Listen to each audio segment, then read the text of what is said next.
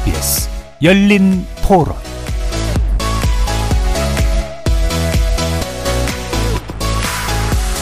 안녕하십니까. KBS 열린 토론 정준희입니다. 네, 저는 지금 송파구 삼년동에서 공인중개사로 일하고 있습니다. 아파트촌하고 좀 다르게 그래도 손님들은 있는데 이제 옛날보다는 좀 줄어든 상황이에요. 지금 전세 대출을 받느니 차라리 월세가 낫지 않을까 이렇게 돼서 지금 전세보다는 월세들이 더 나가고 있는 상황이에요. 수요보다 공급이 너무 많아가지고죠. 서울 일부 지역을 제한 나머지는 미분양 사태가 초래되잖아요. 정부 지책이 잘못됐다고 생각해요. 그게 도산되면 건설 회사도 불도산이 될 거고 일관된 정책이 필요한 것 같아요. 그때 따라서 자꾸 바뀌니까 수민들은 못 따라가고 영끌한 그 사람은 지금 갈 곳이 없다. 자가를 가진다는 게 요즘 힘든 것 같다는 생각. 생각이 들어서 대출을 낄 수밖에 없는 거고 서민들 입장에서는 돈 한 푼 한 푼 모아서 그 집을 사는 건데 점점 쉽지 않아진다는 사실이 체감이 되는 것 같아요. 서민들이 좀 더 접근성이 좋게 집을 사기 좋게 바꾸는 게 정부 측이 해야 되는 일이 아닌가. 부동산도 투자 상품 아닐까요? 본인의 선택한 거에 대한 책임은 본인이 져야 되는 거죠. 그 영끌에 참여하지 않은 사람과의 불평등한 문제도 발생을 하잖아요. 가장 중요한 거는 국민들 시민들이 급격한 경착륙으로 인해서 팬데믹 상황을 맞이하지 않는 게 제일 중요할 것 같아요. 거리에서 만나본 시민들의 목소리 들어보셨는데요. 지난 8일 발표된 한국부동산원의 아파트 매매 수급지수 변동률을 보면 전국 73, 수도권 68, 서울은 65로 2012년 이후 역대 최저를 기록했는데요. 이것은 집을 팔겠다는 사람들에 비해 사겠다는 사람들의 수가 계속 줄어들고 있다는 의미이기 때문에 집값 하락세가 가속화되고 있음을 보여줍니다. 거래가 실종된 가운데 집값은 매주 역대 최대 하락폭을 기록 중이고 전세값 역시 가파르게 떨어지고 있는 상황. 오늘 KBS 열린 토론에서는 세 분의 부동산 전문가와 함께 올 한해 부동산 시장을 주요 키워드를 통해 진단해보고 2023년 부동산 시장을 전망해보는 시간 갖도록 하겠습니다. KBS 열린 토론 지금부터 시작합니다. 살아 있습니다. 토론이 살아 있습니다. 살아있는 토론, KBS 열린 토론. 토론은 라디오가 진짜입니다. 진짜 토론, KBS 열린 토론.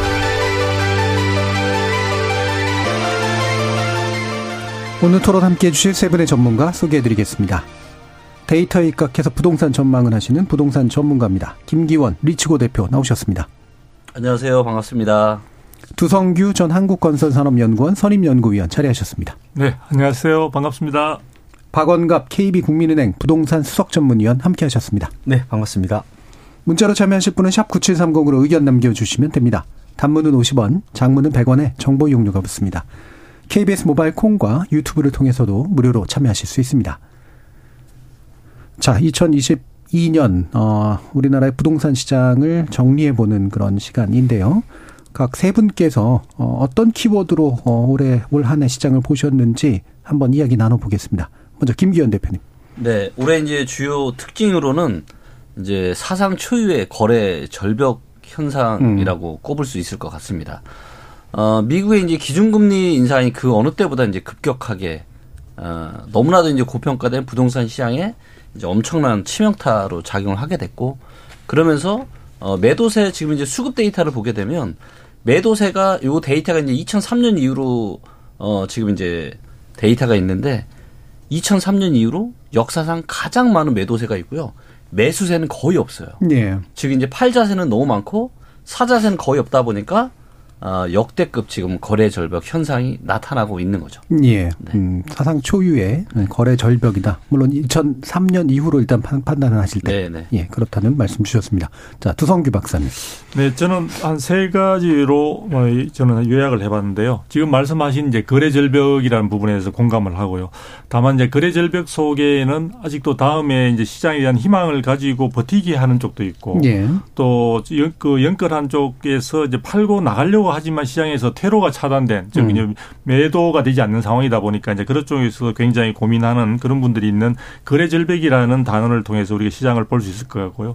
그리고 무엇보다 단기간 내에 금리가 굉장히 급등했습니다. 그래서 예. 금리 급등이라는 단어도 우리 시장에 굉장히 현상들을 갖다가 나타내는 주는 가장 어떤 어, 핵심적인 용어가 아닌가 싶고요. 마지막으로 저는 영끌 막차라는 단어로 제가 한번 조어를 해봤는데요. 예. 결국은 어, 여러 가지 시장 상황에서 저 주택을 마지막 영혼까지 끌어서 선택하지 않을 수 없었던 분들이 연끌 막차라는 이름 속에서 마지막 매수를 했습니다만 지금 굉장히 자산 매입한 자산 가치의 급락으로 인해서 또 그것에 따른 여러 가지 거래 비용은 굉장히 많이 지금도 추가적으로 들고 있는 그런 상황에서 굉장히 고통을 받고 있는 그래서 어 저는 금리 급등, 거래 절벽, 연끌 막차 이렇게 예. 한번 정리를 해봤습니다. 세 가지 키워드로 또 정리를 해주셨네요. 자 박원갑 위원님. 어, 저는 두 가지로 요약을 하겠습니다. 음. 아, 영걸푸어의 순환사. 순환사. 예. 음. 어, 10년 전에 하우스푸어 사태가 어, 극에 달했죠. 음. 음, 그때에 비해서 어, 영거를 했으니까 영혼까지 끌어다가 대출을 냈으니까 어떻게 보면 더 고통을 받는 예. 뭐 그런 어, 측면. 그래서 어, 그때에 비해서 이제 에, 지금은 어 단순하게 하우스푸어가 아니라 음. 영끌푸어라고 제가 이름을 지었고요. 그 다음에 어 그때하고 지금하고 완전히 다른데 에, 그때는 주로 강남을 중심으로 그 다음에 재건축을 중심으로 음. 대형 아파트가 거품이었고 그게 겁나게 왔더만 지금은 오히려 비강남 예. 음, 수도권부터 시작했죠. 그 다음에 어 소형 그리고 신축에서 이번에 음. 예, 엄청나게 예, 이제 가격이 부풀려졌고 이번에 급락을 어, 주도하고 있다. 바로 예. 거기 속에서는 바로 매수의 주체가 어, 2030 세대, 음. 예, MZ 세대의 음. 어떤 연거라고 맞물려 있고요. 어, 그다음에 두 번째로는 비테크의 몰락. 음. 예, 이제 연걸 시대 이게 이제 몰락했다고 어, 볼 수 있는데 한동안에 이제 예, 어떻게 보면 어, 빚을 많이 내는 것은 일종의 어, 나의 능력이다. 예. 어, 뭐 비테크는 경제학의 기본이다. 그런 음. 어, 어떻게 보면 괴담 같죠. 지금 보면은 그런 네. 얘기가 많이 나돌았는데 어, 이번에 이제 금리가 급등하면서 어, 빚의 무서움 음. 이걸 갖다가 다시 한 번 더 깨닫게 된 뭐 계기가 아닌가 저는 이렇게 분석을 해보고 있습니다. 예. 그러니까 2008년 정도 시점하고 비교해 보셨을 때 하우스 푸어와 영꿀 푸어라고 하는 새로운 예. 종류의 2008년은 이제 글로벌 금융위기 예. 때인데 어, 그때하고 2012년하고 약간 요번에는 어, 거의 뭐 결합된 형태라고 결합된 형태 될것 음, 같습니다. 알겠습니다. 자 그래서 주로 또 박원갑 어, 수석 전문위원님은 어, 부채 문제에 또 아무래도 집중을 해가지고 이야기를 해주신 것 같네요. 자, 그러면, 어, 구체적인 사안들을 좀 살펴볼 텐데, 어, 정말로 어느 정도나, 아, 지금 가격 하락 세가 나타나고 있는 것인가, 뭐 개별 사례들 워낙 사례가 많이 없다 보니까 이 개별 사례가 또 대표적인 거라고 볼 수 있는가라는 문제도 좀 있을 수 있어서요. 이 부분 박은관 위원님 어떻게 보고 계시나요? 지금은 하락세를 어, 주도하고 있는 곳이요. 주로 대단지 랜드마크 아파트입니다. 예. 음. 어, 아무리 큰 불황이라도 한두 개는 이제 거래가 되겠죠. 요새는 급매물도 아니라 급급 급매물이라고 얘기를 예. 하거든요. 예. 그 매물이 다른 매물까지 연쇄적으로 음. 영향을 주다 보니까 결국은 어 이 매물이 매물을 부르는 어떤 그런 양상이라고 음. 어, 보면 될 것 같고요. 어, 이미 뭐 반토막 난 데도 있죠. 실거래가 네. 기준으로 작년 주로 한 가을 정도가 아, 정점인데 그때에 비해서 뭐 어, 뭐 송도 같은 데서도 일부 어, 나타나는데 음. 어, 공시가격이 있잖아요. 세금 내는 기준이 음. 공시가격보다 더 싸게 팔린 곳, 이른바 이제 역전 현상이 나타난 예. 곳이 어, 주로 수도권에서 뭐 송도나 음. 그다음에 수원, 동탄 이런 데서 좀 예. 나타나고요.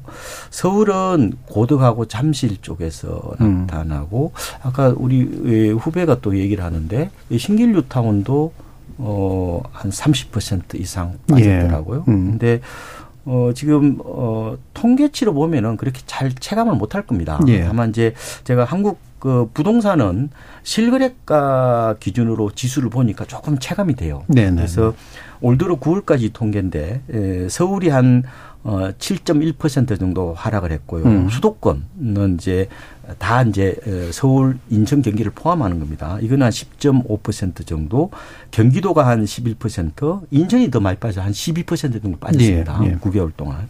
이번에 지방은 어 제가 조사를 해 보니까 한 3% 정도 어 하락을 했는데 음. 어떻게 보면은 어, 지금 경기가 안 좋잖아요. 그러면은 구매력이 좀 어, 취약하고 또 인구도 또 줄고 있는 어떻게 보면 지방이 더 많이 빠질 텐데 네네. 왜 적게 빠졌느냐?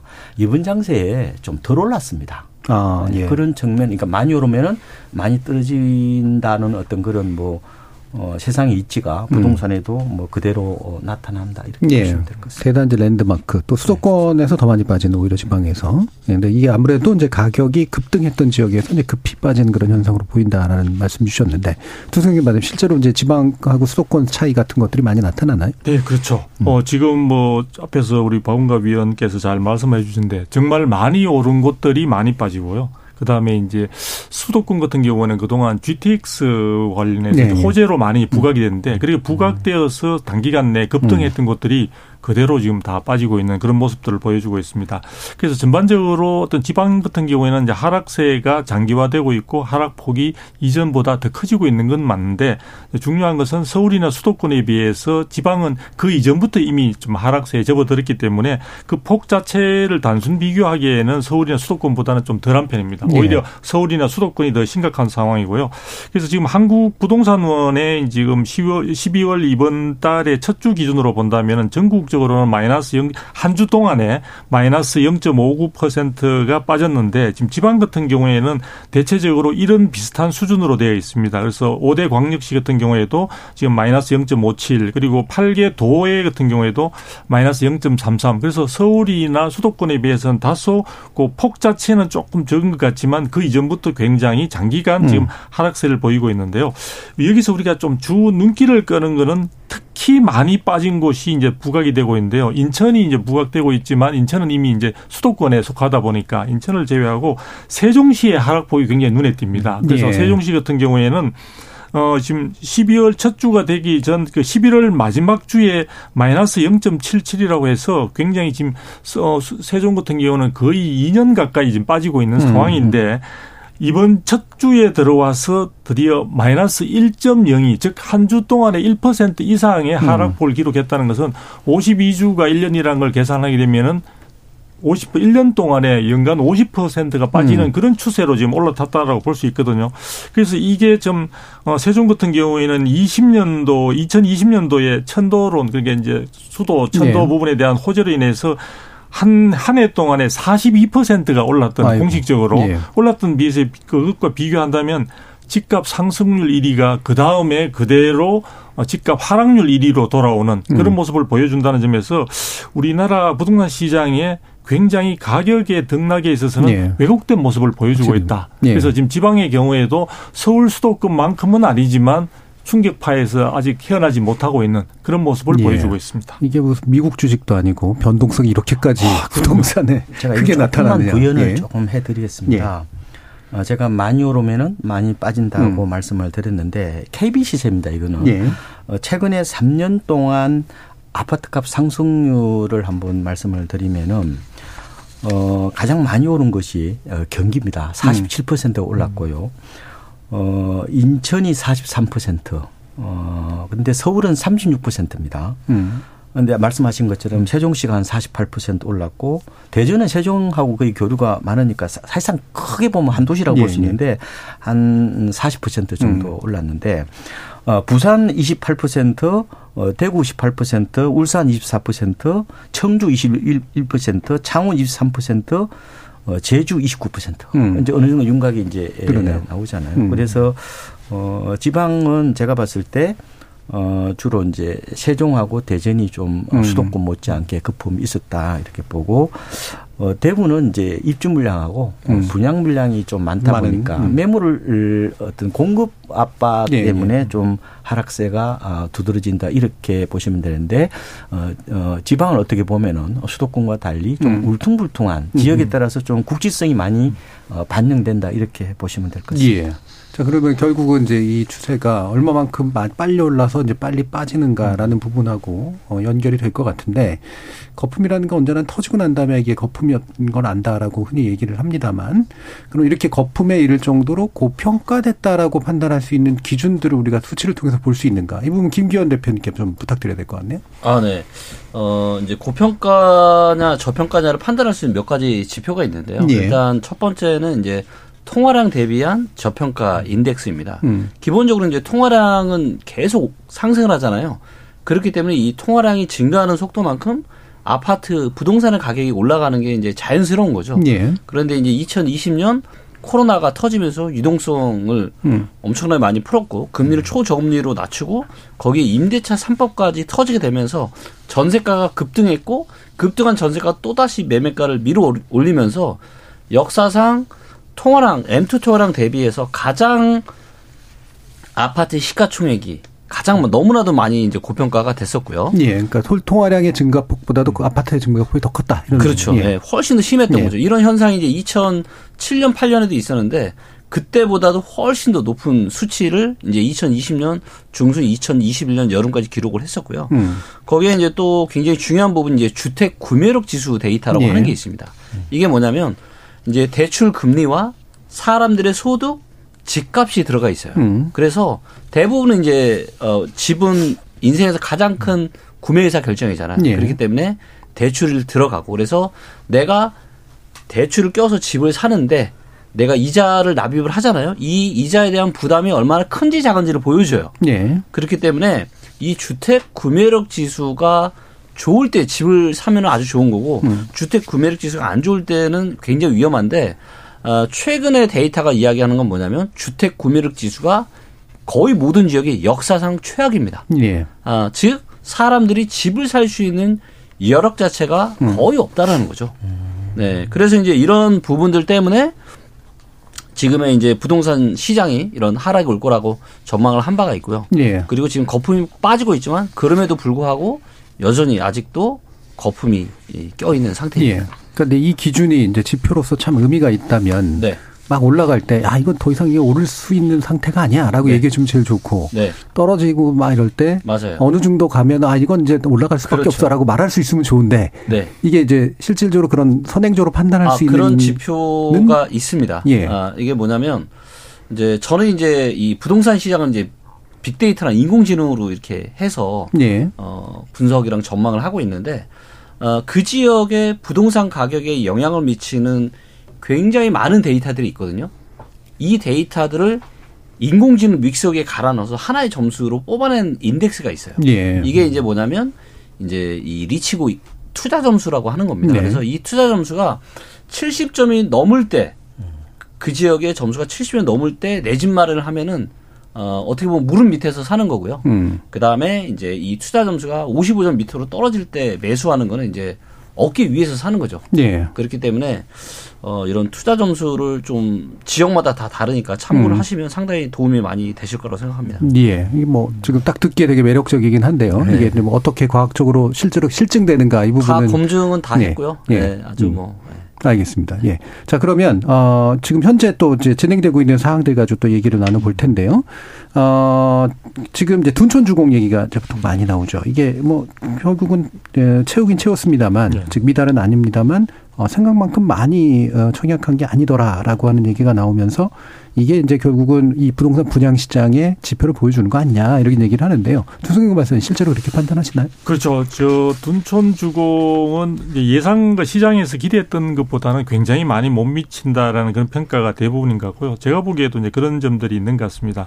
시장에 있어서는 아무래도 이제 여러 가지 투자 심리라든지 그다음에 최근과 같은 그 금리 문제, 그다음에 어, 현재 정부가 바뀌었습니다만 문재인 정부 시절의 규제는 상당 부분이 여전히 유지되고 있는 이런 부분들이 이제 복합적으로 작용을 하는데요. 둔촌 주공 자체 내에서도 여러 가지 이제 분양가 상한제 적용을 갖다 회피하기 위한 분양가 책정 과정에서 여러 가지 이제 갈등과 여러 문제들이 있다 보니까 그런 부분들도 이제 반영이 된 것 같습니다. 근데 어쨌든 어, 둔촌주공 청약 결과가 시사하는 바는 세, 첫 번째로는 아까 제가 조금 전에 말씀드린 바와 같이 수요 심리가 대단히 위축이 됐다. 예. 그래서 이제 어, 그것을 말해주는 것 자체가 이 청약 이전에 아마도 상당 부분이 또 대출이 되지 않는 그런 평행이 있었습니다. 일부 평행에 대출이 되지 않는 그런 부분이 있었는데 그럼에도 불구하고 대기 매수세가 아마도 대출과 상관없이 한 10만 명 정도가 대기하고 있으니까 그런 부분들이 둔촌주공의 청약 경쟁률을 어느 정도 받쳐줄 것이다라고 했는데 음. 어, 예상과는 전혀 다르게 나타났습니다. 그래서 10만 명이 있었다고 하는데도 불구하고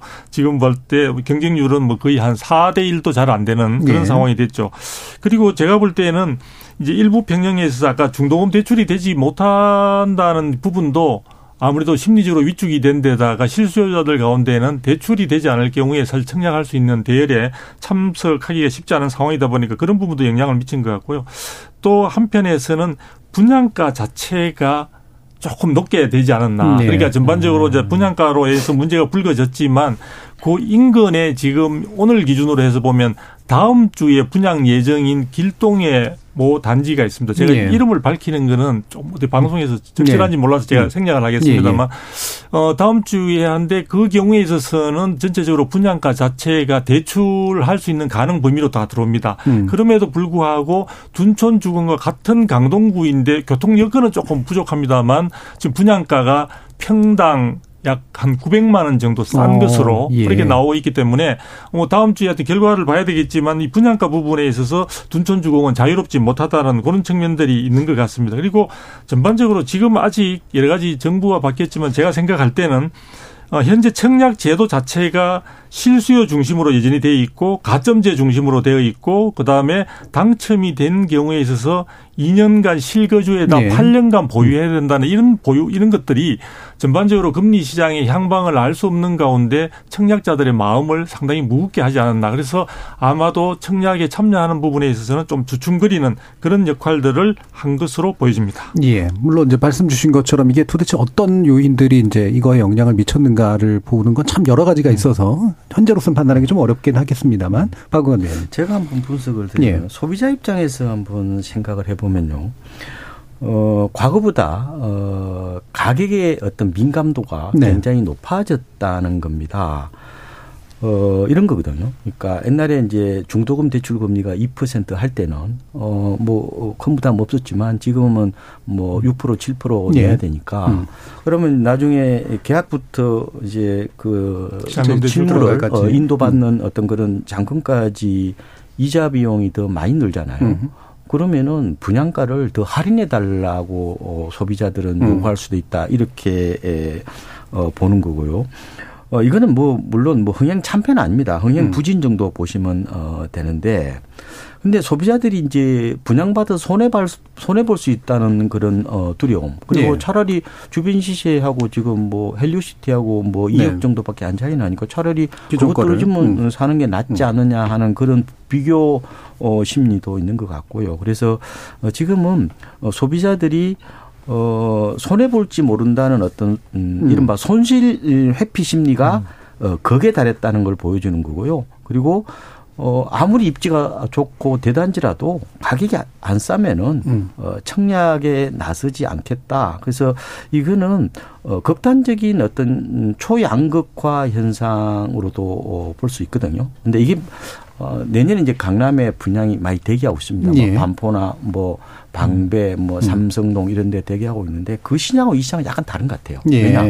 이번에 집값 하락의 어떤 게 보면은 서울에서 어, 진앙지라고 할 수 있는 곳이 어 동남권 음흠. 그죠? 주로 이제 뭐 어, 송파나 예. 강동 지역이거든요. 그러니까 그 지역이 집값이 확 빠지다 보니까 음. 아무래도 어, 소비자들이 더 예민하게 음. 어, 시장 흐름을 받아들인 것 같은데 어쨌든 어, 앞으로 어, 극단적인 옥석 가리기 현상들이 좀 나타나지 않을까 이렇게 예. 보고 있습니다. 그 옥석 가리기는 또 또한 여러 가지가 있을 것 같은데 이게 흔히 말하는 이제 사치제냐 아니면 그냥 일반 소비재냐 이런 정도의 차이 정도라고 또 보시나요? 주변 시세하고 비교를 주변 시세 그렇죠. 측면에서 어, 예. 지금 강남은 여전히 뭐 음. 어, 시 차이가 이가 좀 나고 있거든요. 예. 물론 그러니까 강남 말씀- 핵심 담지 같은 경우는 딴 데보다 확실히 싼 싼 분양이다라고 느낄 어, 수 있다는 거죠. 느끼겠죠. 예. 음. 어, 물론 이제 집값이 더 떨어진다면 예, 예. 판단 기준이 어, 아, 달라질 수 있지만 음. 현재까지는 뭐 그런 상황이라고 보시면 아, 되겠습니다. 알겠습니다. 이 부분에 대해서 혹시 또 김 대표님 어떤 생각이십니까? 아, 네. 이제 가장 큰 이유는 이제 아파트 가격이 급락을 하고 있기 때문이고요. 네. 지금 이제 어, 송파구의 대단지들 위주로 보게 되면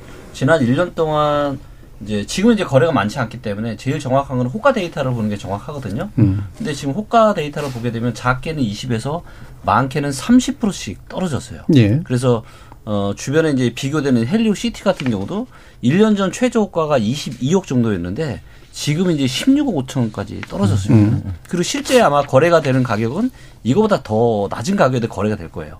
근데 이제 둔촌주공이 이제 13억 옵션까지 하게 되면 14억 정도. 이제 얼마 차이가 안 나는 거죠. 근데 불과 1년 만에 이렇게 떨어졌는데 둔촌주공은 2025년 초에 입주를 하거든요. 예. 그렇기 때문에 아직도 2년이 넘는 그런 기간들이 남아 있잖아요. 근데 이 2년 동안 금리가 어떻게 될지, 집값이 얼마나 더 떨어질지 그 누구도 사실은 장담할 수 없는 굉장히 불안불안한 시장이기 때문에 음. 아마 많은 분들이 이 청약을 하고 이런 것들을 이제 주저주저 했을 음. 것 같고요. 그리고 중요한 거는 이 둔촌주공이 이 저조한 성적이 부동산 시장에 상당한 악영향을 미칠 수 있다라는 겁니다. 예. 다들 기억을 하시겠지만 둔촌주공이 3개월 단기 대출을 끌어다가 7,200억이 그렇죠. 넘는 돈을 예. 고금리 음. 12%라는 고금리로 음.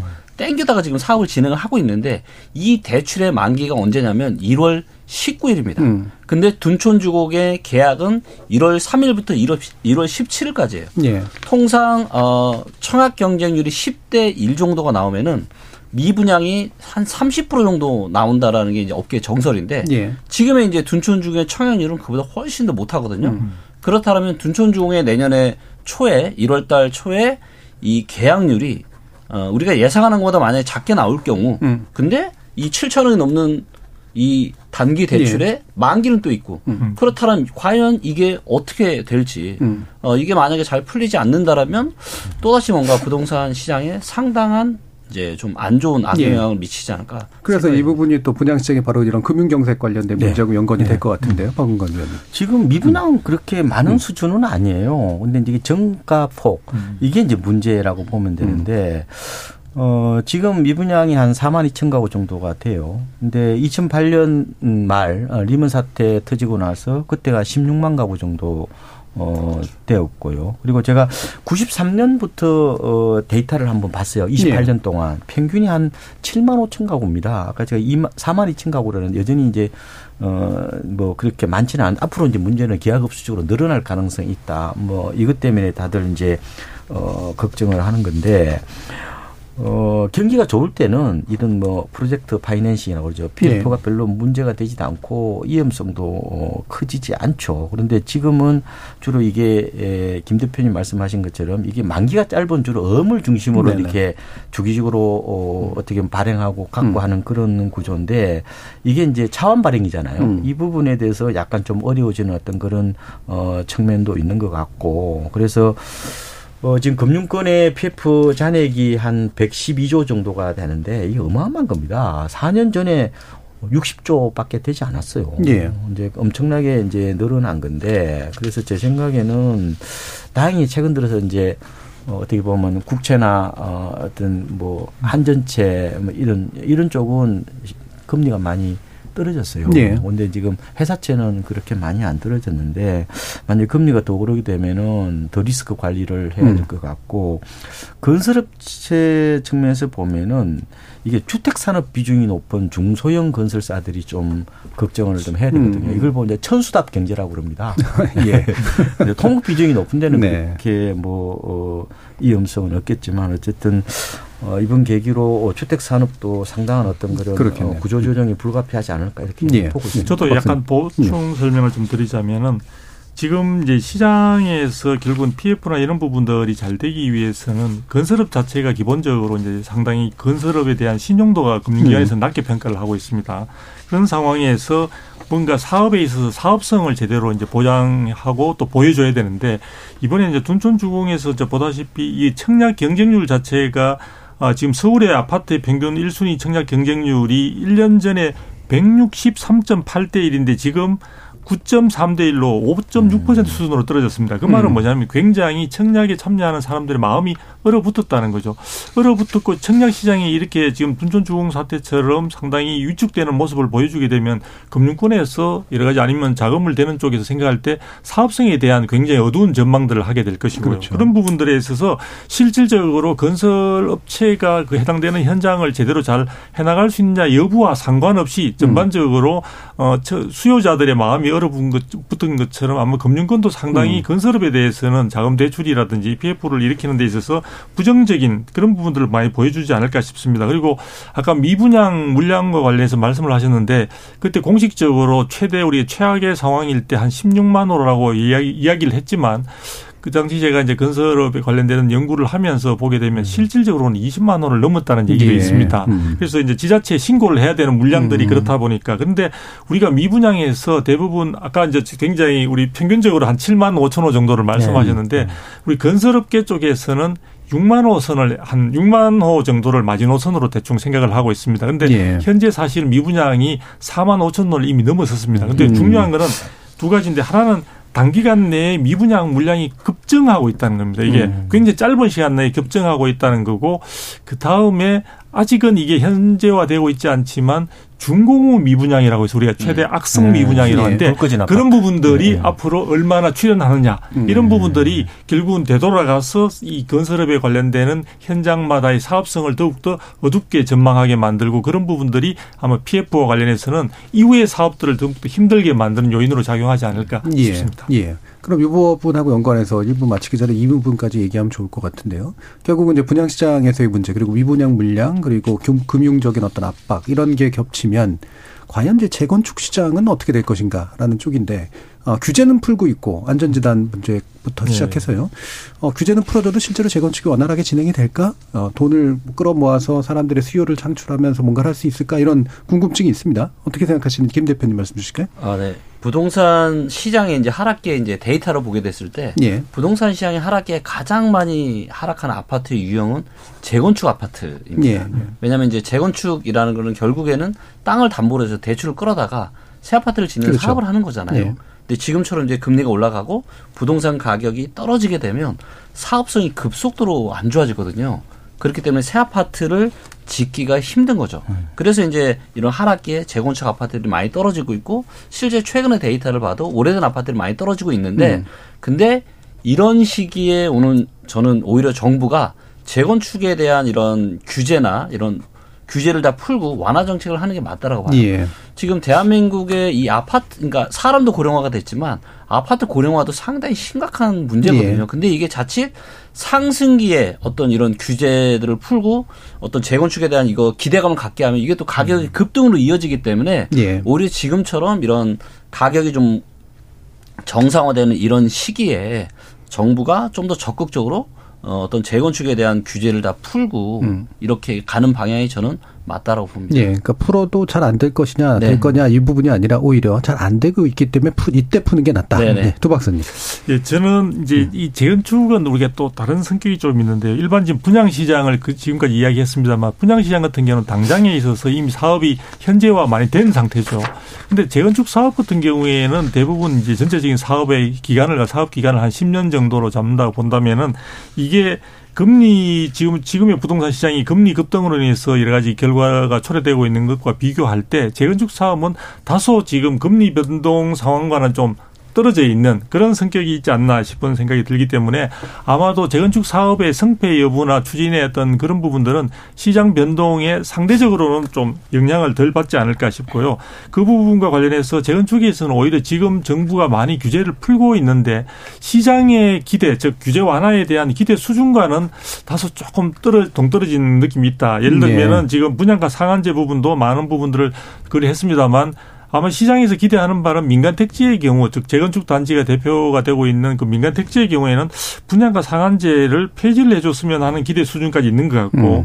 그다음에 재건축 초과 이익 환수에 관한 법률도 법률에 의해서 제초안에 대한 부분에 대해서도 어느 정도 부담을 줄여주는 기준들을 많이 변화, 변화시켰습니다. 그래서 재건축 이익 자체가 3천만 원 최소한에서 이제 1억으로 올린다든지 많이 그 완화를 했습니다만 그럼에도 불구하고 이런 부분들을 우리가 재건축이 완료되었을 때 부담하는 게 맞느냐, 양도 도 속도도 하지 않는 상황에서 어, 미실현 이익에 대해서 부담을 하는 것이 맞느냐는 갈등이 좀 있는 것 같고요. 그리고 서울 같은 경우에는 그동안 35층으로 이제 제한돼 있는 층수 제한과 관련해서도 최근에 와서 이제 많은 완화 부분들이 지금 발표가 되고 있고 앞으로 그렇게 적용되겠습니다만 적용을 받을 수 있는 대상지가 모든 재건축 단지가 다 대상을 대상이 되는 건 아니거든요. 그래서 그런 부분들이 필요한 어떤 호재로 나오는 것들조차도 조금 과대 포장되고 있는 측면들이 있기 때문에 이런 부분들에 대한 옥석 가리기 등을 통해서 재건축도 제가 보기에는 충분히 잘 될 수 있는 곳과 그렇지 않은 곳으로 상당히 양극화가 심화되는 쪽으로 갈 것이다. 그래서 시장이 어려우면 환경이 어려우면 어려, 어려울수록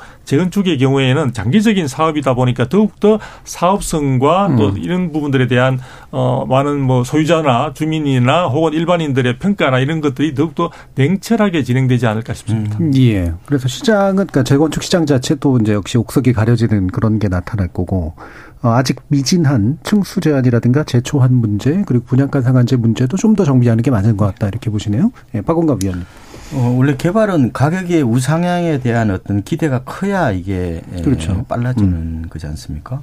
근데 지금 어, 우하향할 것이라는 어떤 그런 우려가 큰 상황에서는 그렇게 재건축 사업 자체가 음. 어, 크게 속도를 내기는 어렵죠. 음. 어, 우리 아까 걸림돌도 예. 말씀하셨는데 일단 요번에 그 재건축의 첫 관문이 안전진단이잖아요. 음. 이게 어, 구조 안전성 가중치가 문제였는데 그걸 50에서 30%로 낮추면서 아마 단지들이 행정적인 절차는 밟을 겁니다. 예. 어, 그렇게 할 수 있는데 문제는 이게 최종 관문이 이제 재초안이 걸려 있기 때문에 어, 일정 정도까지는 가겠지만 그 이후에는 음, 계속해서 어, 멈춰 있을 수밖에 없는 그런 음. 어, 측면은 있는 것 같고요. 그리고 이번에 시장을 보면요. 과거하고 완전히 다른 게 음. 우리가 참여정부 때나 이때는 재건축을 중심으로 집값이 폭등을 했잖아요. 예. 근데 이번 어, 상승기 때는 시장의 주축이 MZ 세대란 말이에요. 음. MZ 세대는 재건축에 들어가 살라는 그런 경향보다는 완공되면 들어가 살겠다. 네, 새 집에 대한 어떤 그런 음. 선호가 굉장히 강한 세대입니다. 네, 오래 기다릴 수 없다. 네, 그래서 네. MZ 세대들이 음. 재건축에 갭 투자를 거의 안 했습니다. 네. 그러다 보니까 요번에 일반 아파트에 비해서 신축에 비해서 덜 올랐어요. 음. 그러다 보니까 이번에 어 물론 이제 뭐 어, 잠실이나 뭐 대치동에서는 뭐 30% 정도 빠졌지만 뭐 목동이라든지 여의도 이런 데서 가격이 크게 안 빠졌거든요. 음. 뭐 지금 반토막 얘기가 나오지만 지금 재건축에서 반토막 얘기는 나오지는 않고 있는데 그거는 이제 MZ 세대의 어떤 그런 취향도 있고 또 규제 완화에 대한 기대감도 예. 있어서 음. 어, 그렇게 많이는 어쨌든 빠지고 있지 않는데 음. 제 생각에는 지금 상황에서 보면은 어 정부의 어떤 그런 규제 완화는 어, 추가 하락을 다소 줄여주는 어떤 완충, 음. 뭐 연착륙 정도의 도움을 어, 주는 효과 정도로 보면 되고요. 과거처럼 이게 뭐 상승 반전의 어떤 음. 그런 뭐 시발탄이 된다 그렇게 보기는 지금 어, 고금리 태풍이 예, 녹록지 않다 이렇게 네. 보시면 될 것 같고 이번 기회에 어쨌든 간에 뭐 도심의 주택 공급은 늘려야 되니까요. 음. 어, 그걸 뭐 규제를 합리적으로 완화하는 것은 뭐 그는 국민 정서가 더 맞다고 보는데 음. 다만 이제 재초안을 어떻게 할 거냐. 이 정부가 이제 완화안을 내놨는데 어, 야당에서 어느 정도 동의할 것인지 그리고 그 부분에 대해서는 조합원들은 사실상 2017년 어, 그, 어 관리처분 계획 인가를 받을 때까지만 해도 사실상 안 냈거든요. 예. 근데 뭐 거의 뭐 4년 만에 갑자기 내라 그러니까 조합원들은 어, 사실상 완화보다 폐지나 유예를 요구할 겁니다. 예. 또 근데 그 국민들 국민들 입장에서는 어 약간 뭐 이익이 생기면 내야 되는 게 네. 아니냐 그런 네. 어떤 어 시각차가 있어서 어 아마 어 국회 통과 과정에서 음. 여러 가지 그런 아마 국민적 여론 수렴 과정 어 그런 걸 좀 찾아야 되지 않을까 이렇게 예. 생각을 해보고 있습니다. 예. 어, 규제 완화 부분에 대해서는 뭐 어느 정도 시장 충격을 완화, 그러니까 시장이 음. 과하게 떨어지는 것 정도를 막아주는 완충 정도 역할을 네. 보신 거고요. 아, 제초안처럼 이렇게 좀 가치가 충돌하는 부분은 아마 좀더 어, 시간을 두고 어, 합의가 이루어져야 되지 않을까 이렇게 짐작을 해주셨습니다. 자, 일부 어, 동안 현재 상황들이 어땠는지를 주로 짚어봤는데요. 청취자 문자 들어보고요. 어, 이어지는 2부에서 이후의 전망에 관련된 이야기들 좀더 나눠보도록 하겠습니다. 정희진 문자 캐스터. 네, 지금까지 여러분이 보내주신 문자들 소개합니다. 주정우님, 집값 폭락, 투기 목적으로 대출 끼고 집을 산 사람들로선 큰 악재겠지만 실주거를 위해 집 산 사람들은 상대적으로 충격이 덜하지 않을까요?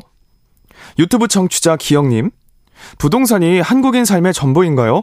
집값이 오르면 올랐다고, 떨어지면 떨어졌다고 온통 그 얘기뿐이니 왜 이런 걸까요? 9803님, 작년 말에 영끌에서 집을 사야 하나 고민하다 말았는데 현 시점에선 다행이다 싶지만 또 이러다 갑자기 집값 폭등해서 나만 바보가 되는 게 아닌지 너무 혼란스럽습니다. 라고 보내주셨고요. 해피탱고님, 월 90만 원이던 대출금 이자가 반년 사이에 180만 원으로 두 배가 됐습니다. 월급 절반 이상을 이자 갚는 데 쓰다 보니 삶의 질이 뚝 떨어졌어요. 언제까지 이 상황이 이어질지 급 급매라도 해서 집을 팔아야 하는 게 아닌지 고민이 큽니다. 9982님, 역글이다, 거래 절벽이다. 시골에서 전세 사는 사람으로선 꿈 같은 이야기입니다. 현실감 없는 남의 나라 이야기 같아요. 엔 프린세스님, 공급이 부족해서 집값 오른다고 분석하더니 요즘엔 미분양 사태를 우려하는 보도들이 많더라고요. 재건축 기준도 이번에 또 바뀌었는데 정권 바뀔 때마다 오락가락하는 부동산 정책 신뢰가 안 갑니다. 5823님, 소규모 공동주택, 서민들은 재테크 욕심 없습니다. 평화롭고 조용한 지역 주민들에게 재건축, 재개발하겠다면서 일상은 흔들지 말아주십시오. 이동생활 그만하고 싶네요. 라고 보내주셨네요. 네, KBS 열린 토론. 이 시간은 영상으로도 생중계하고 있습니다. 유튜브에 들어가셔서 KBS 일라디오 또는 KBS 열린 토론을 검색하시면 지금 바로 토론하는 모습 보실 수 있습니다. 방송을 듣고 계신 여러분이 시민 노객입니다. 계속해서 청취자 여러분들의 날카로운 시선과 의견 보내주세요. 지금까지 문자캐스터 정희진이었습니다. 토론이 세상을 바꿀 수는 없습니다. 하지만 토론 없이 바꿀 수 있는 세상은 어디에도 없습니다.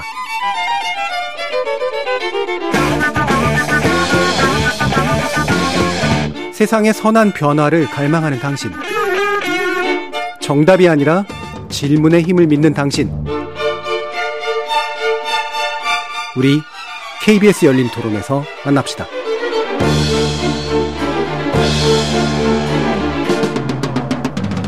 KBS 열린 토론 2부에서는 두성규 전 한국건설산업연구원 선임연구위원, 박원갑 KB국민은행 부동산 수석전문위원, 김기원 리치고 대표 이렇게 세 분과 함께 부동산 시장 전망할 부분은 시간 갖도록 할 텐데요.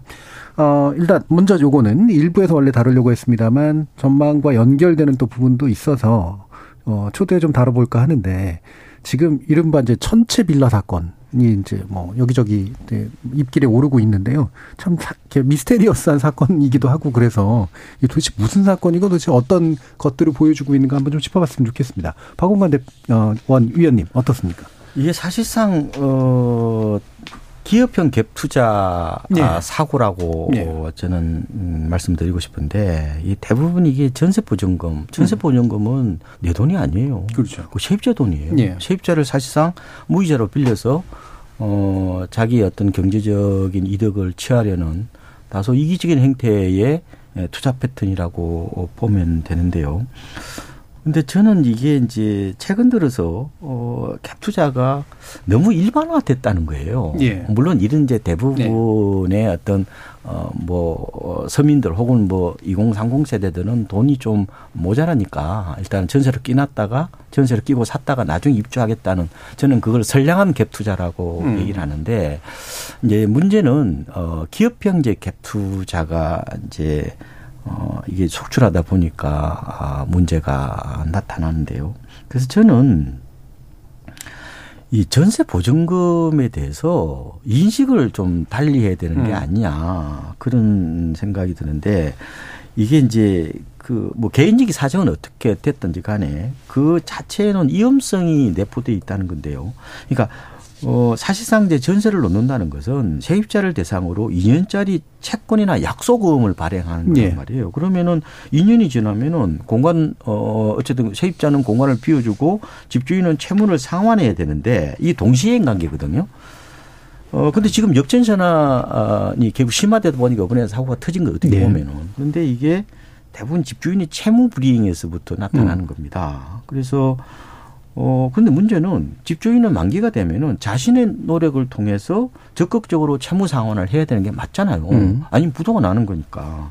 근데 지금 문제가 뭐냐면 인식 자체가 또 다른 어 어떻게 보면 어 세입자를 구해서 채무 상환을 하려고 이제 그러는 거죠. 이 일종의 빚 돌려 맡깁니다. 예, 일반적으로 그렇게 하죠. 예. 근데 그게 이제 너무 관해가 되다 보니까 음. 어떻게 보면은 우리가 책임감을 많이 음. 못 느끼고 있는데 뭐 저도 이 자본주의 사회에서 돈 버는 걸 누가 말리겠습니까? 이거는 음. 자유인데 경제적 약자인 세입자한테 피해를 줘서는 안 된다는 생각이 들고요. 그래서 음 기본적으로 어, 이, 이 전세 보증금이 내 재산이 아니라 빚이다. 집 세입자가 잠시 집주인한테 맡긴 예치금이라는 그런 인식을 어, 좀, 어, 분명하게 해야 되고 그리고 갭 투자를 하더라도 세입자한테 적어도 미안함을 가져야 되고 불상사가 일어나지 않도록 해야 되는 게 아니냐. 예. 아니면은 지금요 이게 에, 앞으로 이런 일이 깡통 전세라고 그러잖아요. 예. 이게 아마 속출할 가능성이 있습니다. 네. 뭐냐면은 깡통 주택이 되면요. 거기 살고 있는 세입자는 깡통 전세가 되는 거예요. 네. 그래서 어 우리가 너무 이어 어떻게 보면 갭 투자를 어 그냥 뭐 하나의 뭐 시장의 관행인 것처럼 음. 생각하고 요새 또 모바일 앱 같은 데 보면은 갭 가격이라고 갭 가격. 예. 그러니까 어 일종의 이제 매매 가격 전세 가격을 뺀 그 차이 갭 가격으로 투자를 할 수 있는 아파트를 음. 늘어났어요.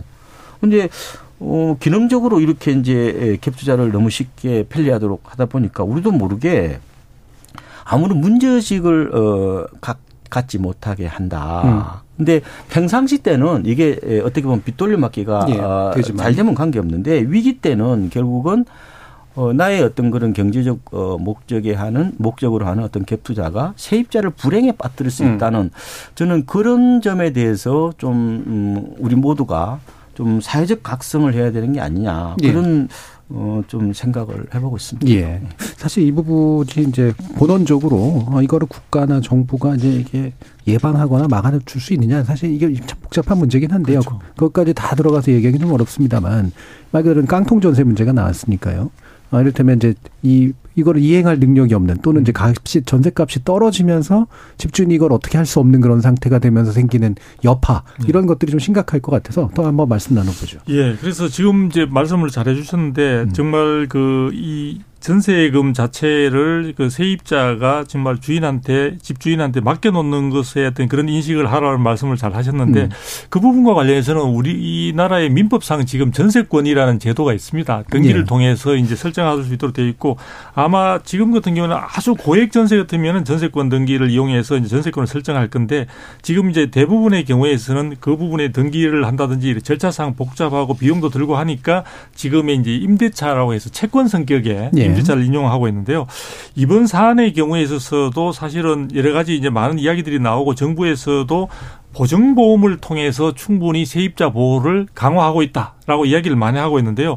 그 내면을 들여다보게 되면은 실질적으로 세입자들 가운데 상당수는 그 보호 대상에서 좀 방치되고 있는 외면되고 있는 그런 측면도 있지 않나 싶습니다. 무슨 얘기냐면은 실질적으로 이제 보증보험에 가입하려면은 아무나 다 집주인의 어떤 그런 부분들과 관련해서 임대차가 들어왔을 때 전세와 관련해서 보증보험을 가입을 시켜주는 것이 아니라 보증기관의 심사를 거치게 되는데요.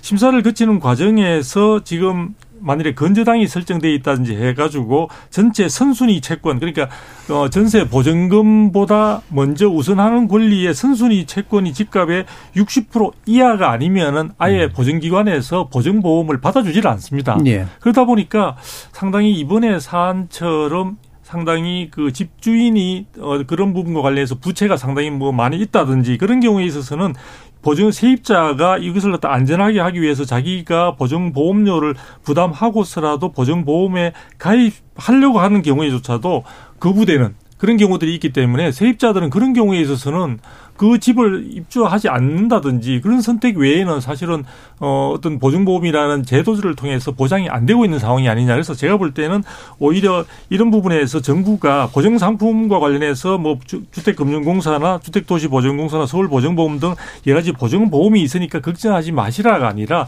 실질적으로 보증보험에 보험에 가입이 거절되는 그런 대상들이 상당히 많다는 점에서 음. 음. 그런 외면받는 대상자들을 위해서 뭔가 새로운 제도 제도적인 장치를 보안 장치를 시급히 좀 검토해 봐야 되지 않나 그런 부분이 있다면은 이러한 사태를 갖다가 재발하는데도 상당히 도움이 되지 않을까 싶습니다. 예.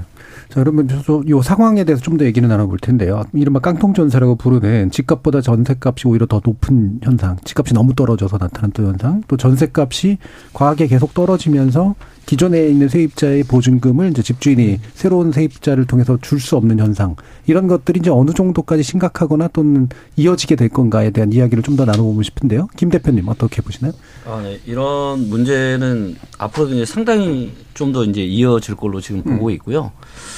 어, 사실 이제 이런 문제가 주로 이제 발생을 하는 게 이제 빌라 쪽, 오피스텔. 지금 데이터를 보게 되면 아파트 쪽도 지금 전세가율이 굉장히 높은 지역들이 꽤 많은데 예. 심지어는 이제 100% 넘는 지역도 있어요. 즉 집값하고 똑같은 전세 아니 전세가 더 높은 거죠. 예. 매매가보다 100% 그런 네. 그런 지역이 있습니다. 아파트도 있는데 사실 100%라는 건 넘어서는 거죠. 넘어서는 아, 거죠. 넘어서는 네. 그러니까 예를 들어서 매매가가 3억인데 전세가 3억 2천인 거죠. 음. 네, 근데 사실 가장 심각한 문제는 이제 오피스텔 쪽하고 빌라 쪽에 문제가 있습니다. 예, 이제 아무래도 이제 아파트 같은 경우는 그래도 우리가 시- 이 가격이라는 것을 우리가 확인해 볼 수 있는 여러 이제 앱이나 이런 정보를 제공하는 것들이 많잖아요.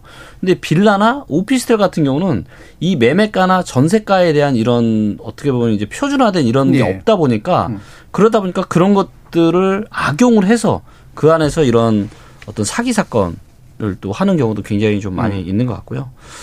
어 그리고 이제 지금은 금리가 지금 또뭐 뭐 파월이 이제 금리를 속도 조절하겠다라고는 했지만 어 금리의 최고점은 앞으로도 더더 높아질 수 있다는 얘기를 지속적으로 하고 있잖아요. 예, 예. 그렇다면 내년에도 이제 금리 인상은 그렇게 쉽게 진정이 되지 않을 거고 어 그렇기 때문에 지금은 이제 어떤 매매가와 전세가 역전이 될 수 있는 그런 가능성은 어 그리고 그런 지역들은 가면 갈수록 더 많아질 걸로 예. 예상이 됩니다. 방금 대출 얘기도 해주신 김에 우리나라 가계 대출 리스크는 어느 정도 위험하다고 좀 판단하시나요? 아, 네. 지금 이제 어 전세 빼고 전세 빼고 이제 가계 대출이 GDP 대비해서 지금 전 세계 3위예요. 음. 예, 그만큼 높은데 만약에 전세까지 포함을 하게 되면 그러면 이제 GDP 대비해서 150%가 넘습니다. 그러니까 전 세계 그 어떤 나라랑도 비교도 안 될 정도로 월등히 높아요. 예. 근데 지금 이제 이런 역전세 문제들이 발생을 하- 하게 되면서 이런 전세 쪽에 자금의 문제가 계속 발생을 하게 된다라면 거기에 이제 금리 인상까지 같이 이렇게 내년에 맞물리게 된다라면 이런 부채 폭탄이 음. 이제 혹시라도 갈수록 더 심화될 수 있는 그런 가능성도 예, 예. 염두에 둬야 할 것으로 보입니다. 예. 그래서 지금 아까 이제 그, 그니까 뭐야, 박원갑 위원님께서 얘기해 주신 네. 게 MZ 세대가 이제 영끌족의 대표고 네. 그들이 엄청난 돈을 끌어서 지금 이제 집을 사놨는데 이건 뭐 내 부채도 감당하지 못하고 생활비도 없는 선- 현상 이런 것들이 이제 나타나서 급급매로 던져야 될지 이걸 끼고 살아야 되는지 고민들을 이제 하지 않겠습니까? 이 부분 은 어떻게 생각하십니까?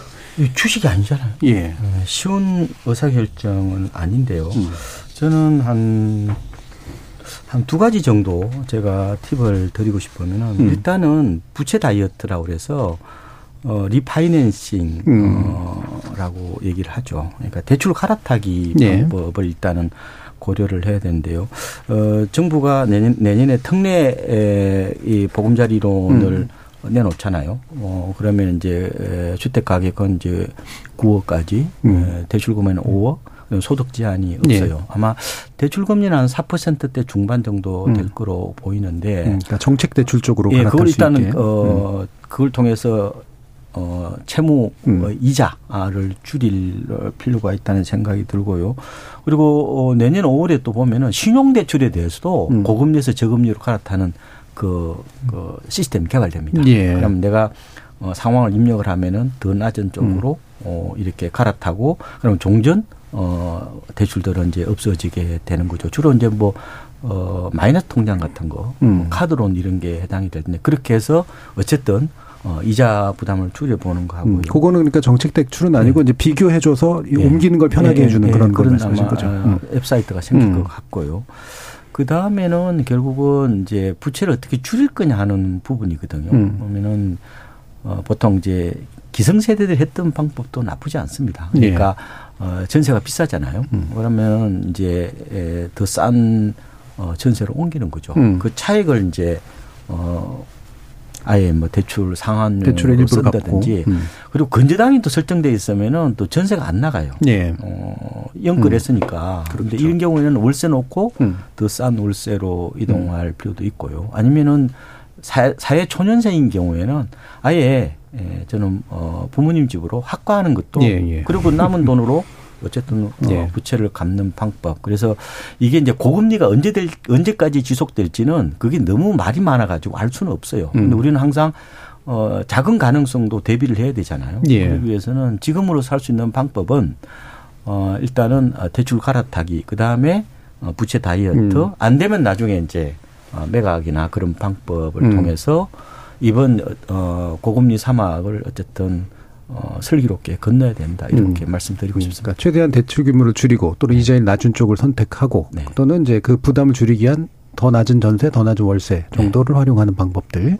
자, 투, 투 박사님. 예, 그래서 좀 구체적인 그런 방법론에 대해서 저도 뭐 그 공감을 합니다. 그리고 정부는 지금 안심 전환 대출이라는 것을 최근에 이제 예. 해가지고 그 대상 부분도 저도 점점 확대하고 있고 하기 때문에 아마 정부가 추가적인 그런 방안들이 나올 것으로 보여지는데요. 저는 그 부분과 함께 이제 사실 우리나라의 지금 이제 아까 우리 김 의원님께서도 말씀해 주지만 그 전세가율 부분에 있어서 우리 실질적으로 주택 시장에 있어서 절반 가까이가 이제 전월세로 들어가 있습니다. 그리고 우리 그렇기 때문에 이제 절 국민의 절반 가까이가 뭐 세입자의 어떤- 어떤 형태로든 간에 세입자의 입장에 있는 경우들도 있게 되는데요. 그동안 전세는 우리가 이제 LTV라고 해서 주택 담보 대출 비율 자체를 굉장히 100% 이하로 해서 엄격하게 제한을 하고 투기와 LGU 같은 경우에는 뭐 20, 30%까지 억제를 하고 있었기 때문에 상대적으로 부실화 부분에 대한 우려가 전혀 없었다고 해도 과언이 아닌데 음. 최근에 주택 가격의 급락으로 인해서 이제 전세와 어떤 주택 가격 자체가 시세가 역전하는 그런 현상 등으로 인해서 전반적으로 금융권에 있는 그 담보물 자체에 대한 그 자체 담보물의 가치가 굉장히 부실화되는 양상들을 보여주고 있습니다. 그래서 저는 어 우리 박은갑 위원님이 말씀해 주신 그런 부분들에 대해서 공감을 하면서 그와 함께 정부가 가격에 저는 직접적인 개입을 원하지는 않지만 지금 시장 상황에서 가격을 폭락시키는 그런 요인들 부분들에 대한 환경적 요소를 최소화시킬 수 있는 정부의 노력도 좀 필요하다. 정부가 예. 지금은 가격 하락 자체를 오히려 즐기고 있는 듯한 느낌의 주무장관의 발언도 가끔 있다 해서 있고 그렇죠. 해서 예. 그 부분을 그렇게 생각을 할 건 아니고 이게 음. 만일에 담보물 가치가 굉장히 부실화되면 이것은 이 위험은 단순히 부동산 시장에 그치지 않고 금융 시장으로 그 부실화가 전이될 수 있는 가능성 그런 예. 부분들도 우리가 조금 염두에 두어야 되지 않느냐 음, 싶습니다. 그러니까 가격 측면에서도 좀 더 연착륙이라든가 네, 네, 충격이 그렇습니다. 덜하도록 만드는 그런 것도 고민할 필요가 있다. 이런 말씀 주셨고요. 자, 그러면 이제 그 남은 시간 동안 과연 이제 부동 시장이 어느 정도까지 이제 이 추세로 갈 거냐에 대한 전망을 좀 해보고 어, 정부가 어떤 일을 할 거냐, 요 얘기를 해보면 좋을 것 같은데요. 자, 김 대표님, 어느, 아까 뭐 지수도 얘기해 주셨으니까, 이게 지금이 살 시점은 아니라고 분명히 조언하실 것 같아요. 네. 어느 정도까지 이 시기가 지속될 거라고 좀 보시나요? 어, 거기에는 이제 지금의 이제 미국의 기준금리가 어디까지 올라갈지, 예. 그리고 또 정부가 이 부동산 규제를 제거하는 정도가 아니라 이제 부동산 부양 정책을 아마 또 펼치게 될 거예요. 그래서 음. 이 부동산 부양 정책을 언제 어떤 카드를 또 쓸 것인지 음. 여기에 따라서 좀 달라질 것 같은데요.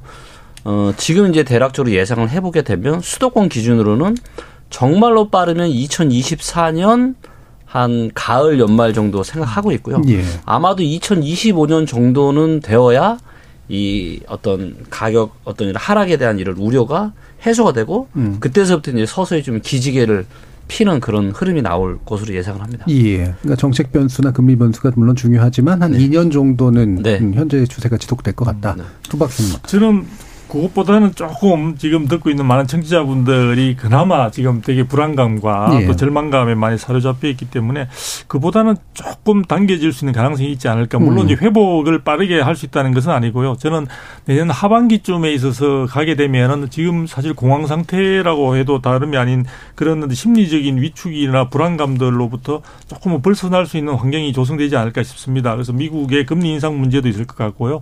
그 다음에 이제 내년 하반기부터는 2024년 우리가 봄에 이제 이루어질 총선에 대비해서 예. 여러 가지 이제 각 당별로 국민들의 여러 가지 불안감이나 이런 부분들을 해소시켜 줄 수 있는 부동산 시장에 대한 부분에 대해서도 정책적으로 어떻게 추진하겠다라는 이야기들이 많이 나올 것 같아요. 그래서 그런 부분들이 어, 분양 시장부터 시작해서 조금 뭔가 어떤 온기가 감도는 그런 식으로 해서 저는 시작이 되지 않을까. 그래서 당장에 있어서 가격 반등은 쉽지 않을 것으로 보여집니다. 음. 여러 가지 구조적 요인이 있기 때문에 그렇지만 이 시장에서 심리적 회복만 된다면 사람들이 기대 심리를 갖게 되고 그렇게 된다면 시장의 가격이 약세로 있을지언정 시장이 지금과 같이 굉장히 왜곡되고 하락으로 해서 폭락하고 있는 이런 식의 어떤 상황들은 어느 정도 종식되지 않을까. 그래서 저는 내년 하반기 정도부터면 되면은 뭔가 희망을 좀 우리가 아주 미세하지만 희망을 찾을 수 있는 그런 요소들을 음. 곳곳에서 찾을 수 있을 것 같다. 이렇게 예. 저는 전망하고 있습니다. 예. 뭐 희망이 이제 누구의 희망이냐 뭐 이런 문제도 있긴 있겠습니다만 그렇죠. 적어도 1년 정도 지나면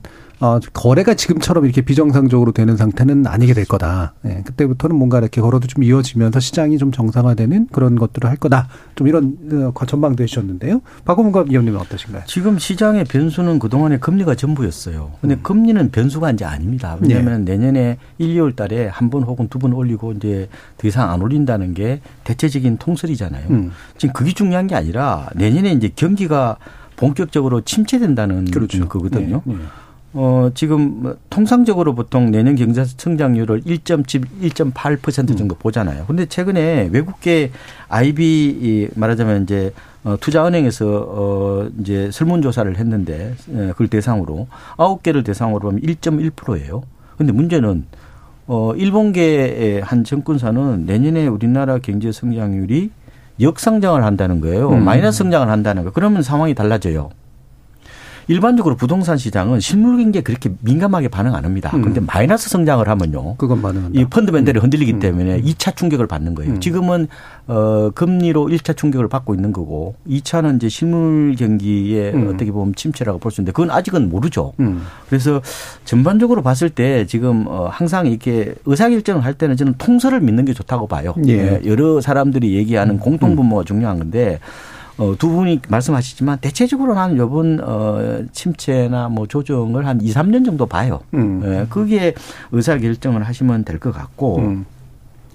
어, 두 가지 포인트만 제가 말씀을 드릴게요. 근데 과연 금리가 그러면은 정상화 할 거냐 이 부분인데 역시 이 얘기가 너무 다릅니다. 예. 그뭐 빠르게는 내년 8월부터 금리를 낮춘다는 얘기도 있고 그렇지 않다. 어, 좀 비관적인 얘기를 하나 해드리면은 어, 저희 KB 정권에 제가 겸직으로 있는데 최근에요 열, 어, 이, 이 전 세계 13개국을 대상으로 어, 조사를 해봤는데 소비자 물가가 지금 지난달에 우리 5%거든요.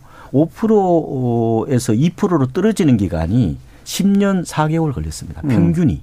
근데 요거 최근에 좀 딸- 빨라지고 있긴 한데 어쨌든 제 생각에는 어 자칫 생각보다 고금리가 좀 오래 갈 수 있다 이런 음. 가능성을 하나 어 얘기를 어 하는 거고요. 그래서 만약에 집을 사실 분들은 좀 급반등, V자 음. 반등은 못 한다고 보고 그래서 뭐 급하게 할 건 없지만 좀 바닥을 확인하고 좀 접근하는 게 음. 낫지 않을까 이렇게 보고요.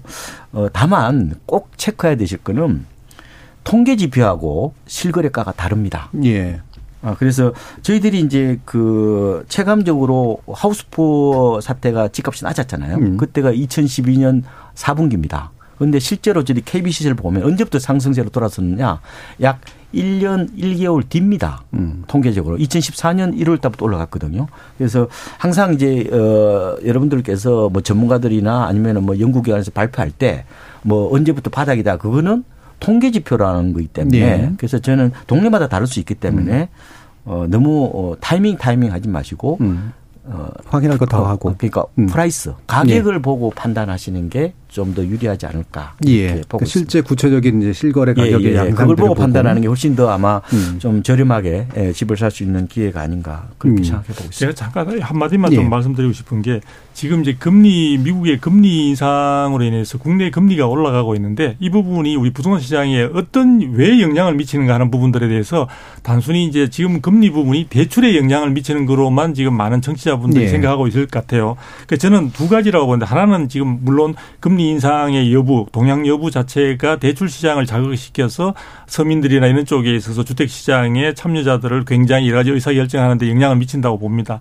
또 하나는 지금 시중에 사실은 금리가 만일에 지금 상단을 찍고 하락하는 상황이 된다면은 음. 지금 금융권으로 들어가 있는 시중에 아주 풍부한 유동 자금이 있습니다. 그 자금들이 금리 변동 상황에 따라 다시 부동산 시장으로 유턴할 수 있는 가능성이 많다는 거죠. 그래서 예. 지금 국내 1% 이내의 자산가들한테 향후에도 자산 부분에 대한 투자와 관련해서 가장 유력한 수단을 뭐로 보느냐 했을 때 부동산으로 봤다는 설문조사가 있듯이 네, 네. 그 지금 시중에서 제가 조사를 해보니까 9월 기준으로 해서 시중에 지금 광의의 부동산 유동 자금이 M2라고 했을 때 3,700조를 지금 음. 넘어서고 네. 있습니다. 그 자금들이 언제든지 사실은 예금리 상태에서 부동산으로 돌아갈 수 있는 그런 부분의 영향도 음. 금리의 시장의 변동이 굉장히 영향을 미친다는 점을 예. 두 가지로 나눠서 생각하면 음. 좋을 것 같습니다. 예. 짧게는 1년, 길게는 한 2, 3년 정도까지는 어, 좀 제대로 관심을 두고 지켜보시는 그런 관점에서 부동산 문제를 접근하시면 좋을 것 같고요.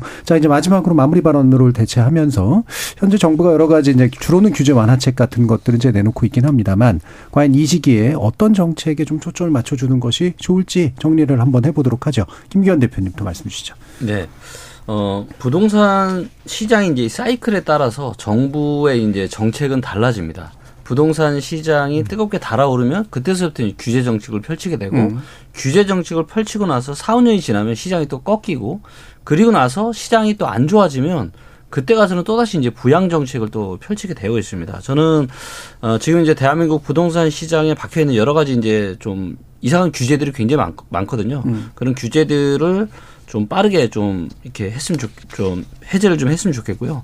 그리고 그와 더불어서 지금의 이 하락 패턴을 보게 되면 지금 이제 금융위기 이후에 완만한 하락 패턴이 아니에요. 음. 지금 나타나고 있는 하락세는 IMF 때 나타났던 급락형 패턴은 굉장히 가깝거든요. 예. 그만큼 굉장히 지금 심각한 어, 이 부동산 가격의 하락이 개인들한테도 상당한 악영향을 미치고 있고 예. 또 부동산 관련한 기업들한테도 지금 상당한 악영향을 미, 미치고 있어요.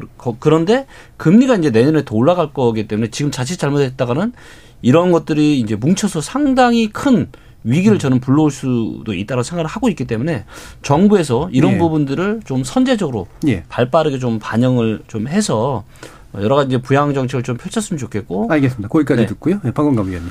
어, 결국은 어, 시장이 극도로 패닉 상태가 되면은 어, 집주인도 어, 특히 대출을 많이 내는 집주인도 고통스럽지만 세입자도 엄청 고통스럽습니다. 왜냐 요새는 전세 구할 때 다 대출을 내니까요. 음. 근데 문제는 뭐 대출 이자는 그냥 내면 되겠는데 이게 깡통 주택에 이어서 이제 깡통 전세 그러니까 렌트 푸어 문제를 어떻게 할 거냐 아까 어 지금 전세가 비율이 저희 KB 시세를 보면은 수도권 기준으로 아파트인데 62%예요. 이거는 리문 사태 때 41%밖에 안 됐고 예. 하우스포가 절정에 달했던 그때에 비해서 그때 55%였으니까 너무 높아요.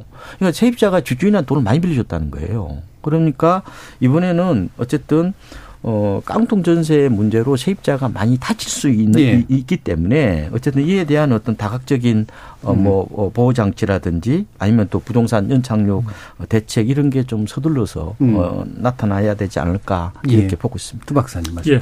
저는 부동산 시장의 연착륙에 대한 필요성은 모두가 다 공감하고 있는 바다 보니까 그 연착륙을 위해서 저는 더 이상 정부가 시장에 너무 개입을 과도하게 하는 규제 등을 통해서 과도하게 개입하는 부분들을 조금 최소화시키고 시장의 자율적 기능이 활성화되는 그런 정상화 부분을 먼저 선택을 해서 정부가 역점을 둬야 될 것 같고요. 그 다음에는 장기적인 측면에서 수급 균형을 통한 좀 시장이 안정적으로 갈 수 있는 그 가격 변동성을 최소화시키는 그런 쪽에 정부가 노력을 좀 했으면 좋겠습니다.